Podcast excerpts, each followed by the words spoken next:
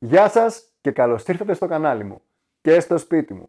Είναι η πρώτη φορά στη ζωή μου που κάθομαι μόνος μου σε ένα δωμάτιο και μιλάω σε μια κάμερα, το οποίο είναι αρκετά weird.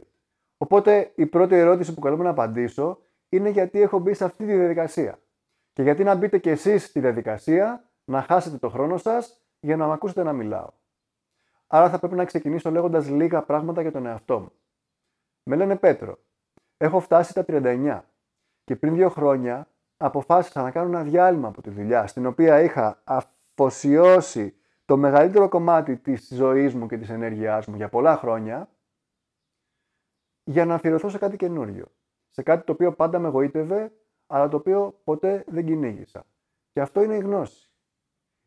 Μια συνολική δηλαδή κατανόηση του πώς λειτουργεί ο κόσμος. Έως τώρα είχα ένα συγκεκριμένο πεδίο. Την αθλητική επιστήμη.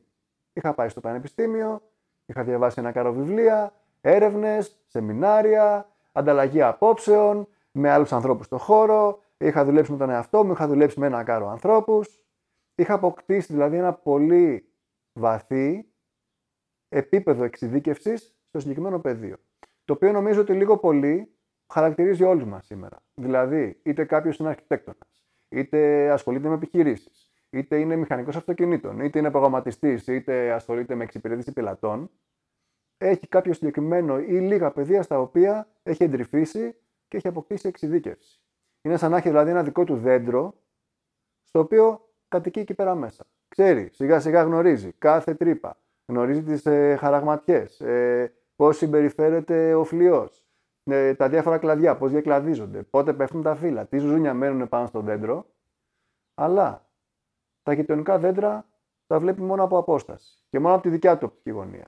Και όσο πάμε πιο μακριά, έχει μια άλλο και πιο θολή εικόνα για το τι υπάρχει. Και άμα δούμε και όλο το δάσος συνολικά, έχουμε μια πολύ συγκεκριμένη και ασαφή εικόνα για το δάσος.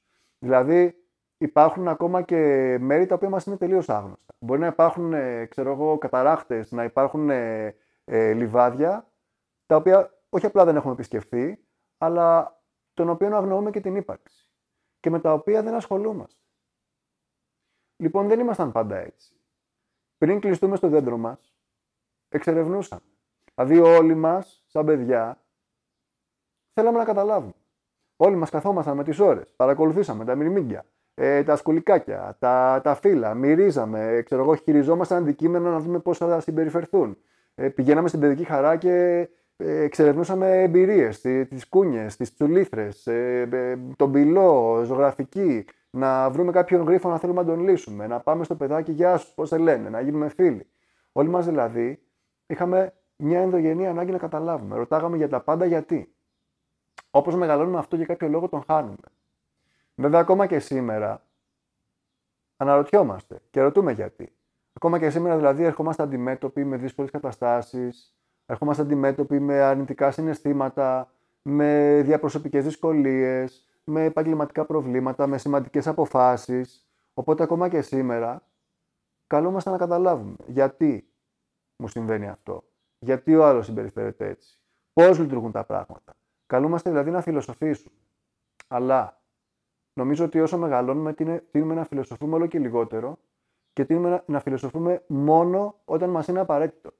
Δηλαδή, έχουμε χάσει αυτή την παιδική περιέργεια. Η δίψα αυτή για εξερεύνηση και για κατανόηση έχει σβηστεί. Την έχουμε ξεχάσει κιόλας. Αλλά υπάρχουν άνθρωποι ανάμεσά μας, πάντα υπήρχαν, εδώ και χιλιάδες χρόνια, οι οποίοι είτε από τύχη είτε από πείσμα κατάφεραν να κρατήσουν αυτή την περιέργεια ζωντανή. Δηλαδή τώρα άνθρωποι όπως ο Πλάτωνας, ο Αρχιμίδης, ε, ο Βούδας, ο Γαλιλαίος, ξέρω εγώ, Καρτέσιος, ο Νεύτωνας, ο Δαρβίνος, ο Φρόιντ. Όλοι αυτοί είναι άνθρωποι οι οποίοι συνέχισαν και αφιερώθηκαν σε αυτό που όλοι μας κάναμε όταν ήμασταν παιδιά. Και σε αυτό που ακόμα και σήμερα κάνουμε όλοι μας σε μικρό βαθμό. Στην κατανόηση του κόσμου, του οποίου εμείς οι ίδιοι είμαστε μέρη. Δηλαδή στην κατανόηση του κόσμου και μέσα από την κατανόηση του κόσμου την κατανόηση του εαυτού μας γνωστικά πεδία όπως τα μαθηματικά, η φυσική, η χημεία, η βιολογία, ε, η ψυχολογία, η κοινωνιολογία, ξέρω εγώ, η ιστορία και οι τέχνες ακόμα, η ζωγραφική, η μουσική, ο χορός, είναι είναι δίωδοι μέσα από τους οποίους μπορούμε να καταλάβουμε τον κόσμο και τον εαυτό μας. Είναι κομμάτια ενός συνολικού οικοδομήματος κατανόησης που με τους αιώνες έχει χτίσει η ανθρωπότητα. Στο οποίο οικοδόμημα κατανόησης δεν είμαστε απλά μέτοχοι παρατηρητές. Αυτό το οικοδόμημα δεν είναι κάτι στατικό. Είναι κάτι δυναμικό. Δηλαδή, εμβαθύνοντας σε ένα συγκεκριμένο πεδίο, όπως αναπτύσσεται ένα συγκεκριμένο δέντρο κατανόησης, σιγά σιγά έχουμε ψηλότερα κλαδιά πάνω στα οποία μπορούμε να σταθούμε για να παρατηρήσουμε τα υπόλοιπα δέντρα γύρω-γύρω. Έχουμε δηλαδή μια και νέες οπτικές γωνίες για να καταλάβουμε τον κόσμο και τον εαυτό μας. Και δεν αλλάζει μόνο η τοπογραφία του, του δάσους επειδή μεγάλωσε αυτό το δέντρο, αλλάζει η δικιά μας θέση. Άρα αλλάζει ο τρόπος με τον οποίο επιδρούμε το περιβάλλον. Αυτό είναι προφανές ε, στο κομμάτι της επιστήμης και της τεχνολογίας. Η ανάπτυξη της τεχνολογίας αλλάζει δραστικά τον τρόπο που δούμε την κοινωνία μας, ε, τον τρόπο που ζούμε. Αλλάζει δραστικά τον ίδιο τον κόσμο, τη γη, την αλλάζει δραστικά. Αλλάζει τον τρόπο που αντιλαμβανόμαστε τον εαυτό μας. Δηλαδή, άμα πάω να συγκρίνω το πώς είχαν, σε τι περιβάλλον είχαν ζήσει οι γονείς μου, το πώς, τι συνήθειες είχαν και το πώς αλληλεπιδρούσαν μεταξύ τους και το πώς, ε, σε τι περιβάλλον είμαι, έχω μεγαλώσει εγώ ή ακόμα και το σε τι περιβάλλον ε, ζούσα πριν από 20 χρόνια, που ήμουν 20 χρονών, αυτό έχει αλλάξει πάρα πολύ. Και όσο προχωράει η κατάσταση, αυτό το περιβάλλον αλλάζει όλο και πιο γρήγορα. Δηλαδή, όλο και περισσότερο ζούμε πάνω σε ένα οικοδόμημα το οποίο έχει όλο και μεγαλύτερο βαθμό περιπλοκότητας. Και ταυτόχρονα αυτό το, το κοινωνικό οικοδόμημα πλέον έχει όλο και μεγαλύτερο βαθμό περιπλοκότητας.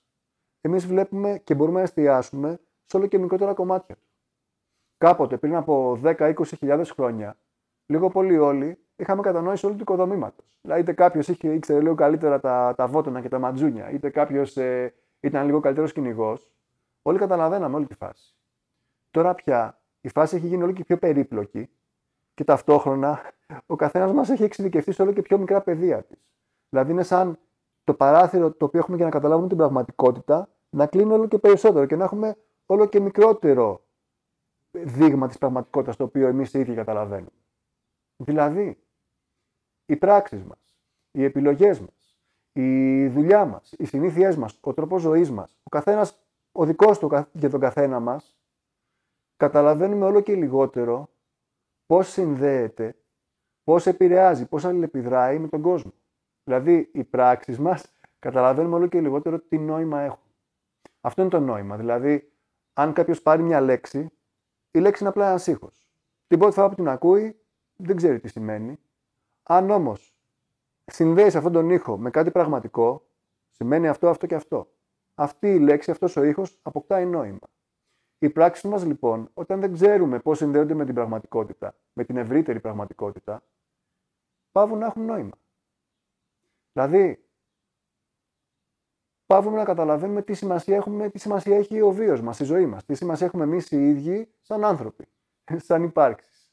Είναι σαν ένα, ένα κύτταρο που είναι κομμάτι ενός ευρύτερου οργανισμού κάνει κάποιες συγκεκριμένες διεργασίες. Αλλά δεν καταλαβαίνει αυτές τις διεργασίες τι νόημα έχουν. Ή ας πούμε ένα γρανάζ ένα, που είναι κομμάτι ενός μηχανισμού. Κάνει μια συγκεκριμένη δουλειά. Δεν καταλαβαίνει τι νόημα έχει η δουλειά που κάνει. Βέβαια το τραγικό σε αυτή την κατάσταση είναι ότι εμείς σκεφτόμαστε κιόλας και αναρωτιόμαστε και αναζητούμε και δεν βρίσκουμε κάποιο νόημα τελικά. Και αυτό δημιουργεί μέσα μας ένα υπαρξιακό κενό όταν δεν καταλαβαίνουμε τι νόημα έχει η ύπαρξή μας. Το οποίο προσπαθούμε να γεμίσουμε με τα πράγματα που βλέπουμε γύρω μας, με τα πράγματα που μα προσφέρει η κοινωνία στην οποία ξυπνήσαμε. Δηλαδή, προσπαθούμε να γεμίσουμε αυτό το κενό με τον υπερκαταναλωτισμό. Προσπαθούμε να γεμίσουμε αυτό το κενό με διάφορους εθισμούς. Είτε είναι σε ουσίες, είτε είναι σε video games, είτε είναι στο φαγητό, είτε είναι ξέρω εγώ, στα social media, είτε είναι να βλέπω όλη την ώρα ξέρω εγώ, Netflix.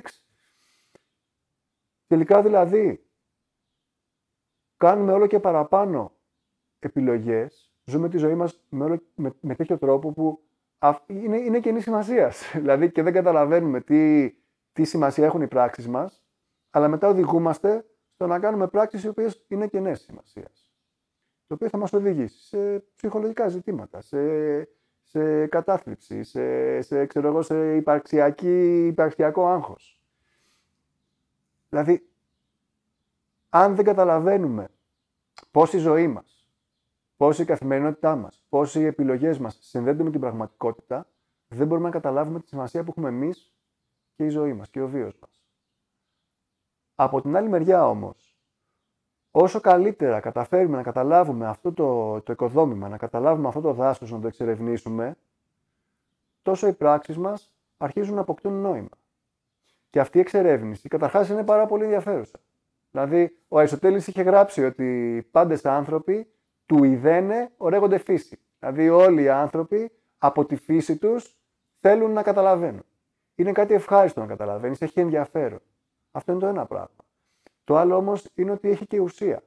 Έχει ουσία επειδή το να συνδέσουμε την, ε, την, τη συμπεριφορά μας, τη ζωή μας, τον εαυτό μας, να τον συνδέσουμε με την πραγματικότητα, η ζωή μας αποκτά νόημα.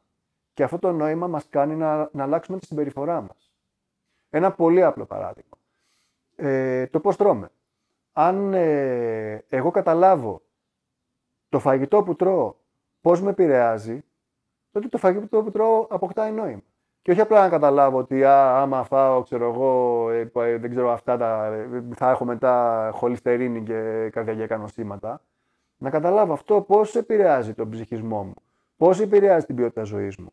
Αν καταλάβω τι νόημα έχει το φαγητό μου, αν καταλάβω τι νόημα έχει, από πού προήλθε το φαγητό, ε, τι πρώτε ύλε θα πάρω, πώς θα τις ε, μαγειρέψω, τότε αλλάζει και η συμπεριφορά μου εκεί. Οπότε αυτός είναι ο λόγος που κάθομαι και μιλάω στην κάμερα μόνος μου, επειδή νομίζω ότι αυτό το ταξίδι για μια καλύτερη κατανόηση του κόσμου είναι και ενδιαφέρον, είναι και ουσιαστικό. Και θέλω να σας προσκαλέσω να με συντροφεύσετε σε αυτή την περιπέτεια. Καλώς ήρθατε λοιπόν στο κανάλι μου.